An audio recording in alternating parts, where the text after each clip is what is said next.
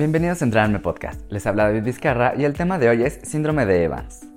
El síndrome de Evans es una condición autoinmune que se presenta en dos o más citopenias, que comúnmente incluye anemia hemolítica autoinmune y púrpura trombocitopenia inmune, con o sin neutropenia inmune, en solo el 15% de los casos. Se desconoce la causa exacta de esta condición, por lo que generalmente se considera una condición idiopática. Es una enfermedad autoinmune en la que las células B producen anticuerpos que atacan a las propias células, en este caso glóbulos rojos, plaquetas y glóbulos blancos. Más recientemente se ha especulado que la afección probablemente sea el resultado de una desregulación inmunitaria excesiva. Generalmente es una condición esporádica y no hay genes identificados que se asocien con la condición. Rara vez se puede heredar cuando se llama síndrome de Evans familiar.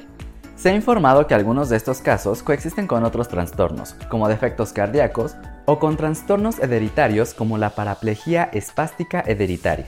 El síndrome de Evans es raro, diagnosticado en menos del 5% de todos los pacientes con anemia hemolítica autoinmune o púrpura trombocitopenia inmune al inicio. La edad media en el momento del diagnóstico es de 52 años, y como la mayoría de otras enfermedades autoinmunes, es más prevalente en mujeres con una proporción de 3 a 2 entre en género femenino y masculino.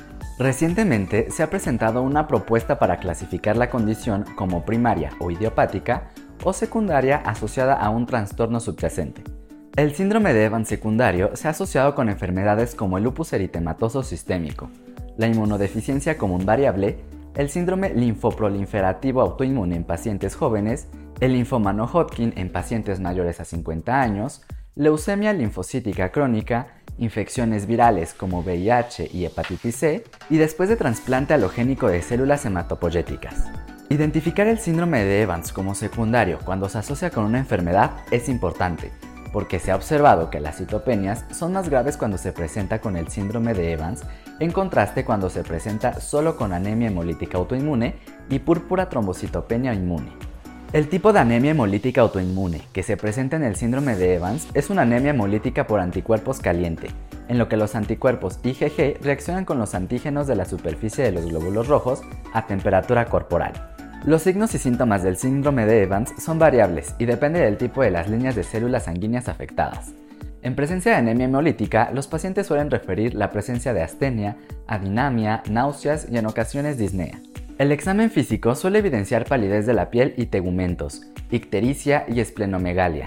Se presentan equimosis, hematomas o sangrado espontáneo en lesiones menores, petequias y púrpura en personas con púrpura trombocitopenia inmune e infecciones recurrentes en personas con neutropenia. Se ha informado que la púrpura trombocitopenia inmune en el síndrome de Evans, en algunos casos, es lo suficientemente grave como para provocar hemorragia potencialmente mortal.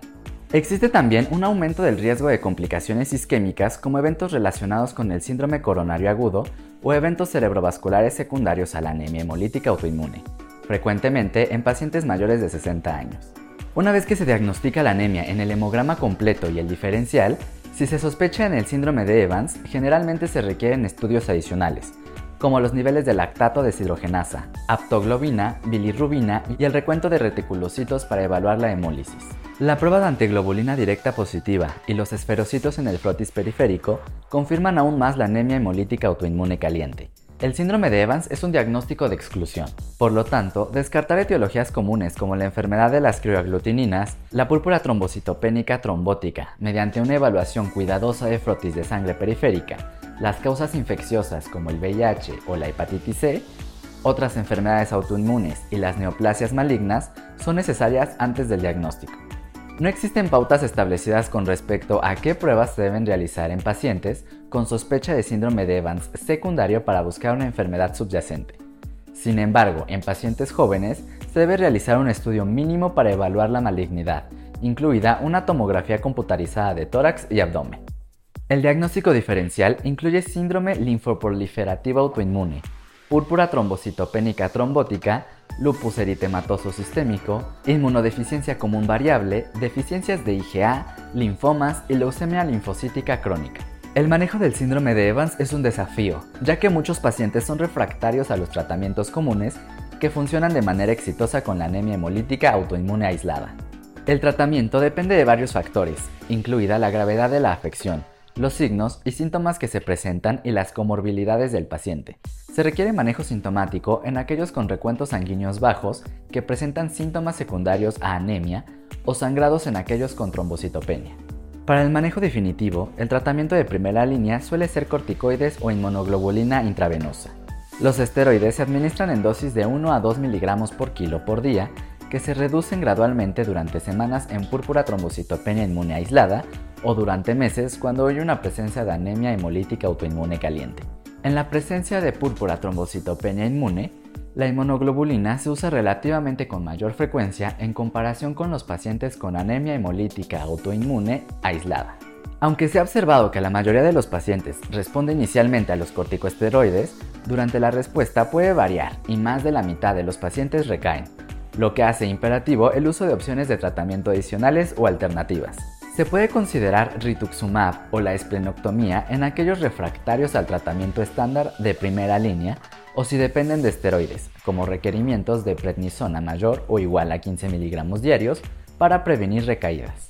Las respuestas pueden ser variables. Por lo general, se prefiere rituximab debido a la mayor respuesta, y en particular cuando el síndrome de Evans es probablemente secundario a una afección subyacente, como una neoplasia maligna o lupus, y también en aquellos con mayor riesgo de infección debido a comorbilidades que hacen necesario evitar la esplenectomía. Se ha informado que su uso combinado con esteroides tiene tasas de remisión de hasta el 76%. La esplenectomía generalmente es reservada para aquellos pacientes refractarios al tratamiento médico debido a las bajas tasas de respuesta, mayor recaída y mayor riesgo de sepsis. Los medicamentos inmunosupresores se pueden usar en aquellos que no responden a los corticosteroides o al rituximab, se han probado varios inmunosupresores, pero la ciclosporina A y el micofelonato mofetilo son los preferidos debido a su eficacia en condiciones autoinmunes.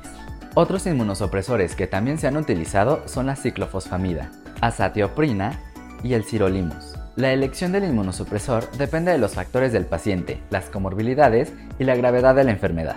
El danazol se ha utilizado con frecuencia como una opción de tratamiento de segunda línea, especialmente con sus efectos ahorradores de corticosteroides. El trasplante de células madre hematopoyéticas se ha utilizado muy raramente como último recurso en personas que no responden a todos los tratamientos médicos. Tanto el trasplante autólogo como el halogénico de células madre se han probado en un pequeño número de pacientes con resultados mixtos. Las personas con síndrome de Evans en su mayoría requieren algún tratamiento. Sin embargo, incluso con tratamiento, las respuestas pueden ser variables y las recaídas son comunes debido a que son más propensos a desarrollar otros trastornos autoinmunitarios.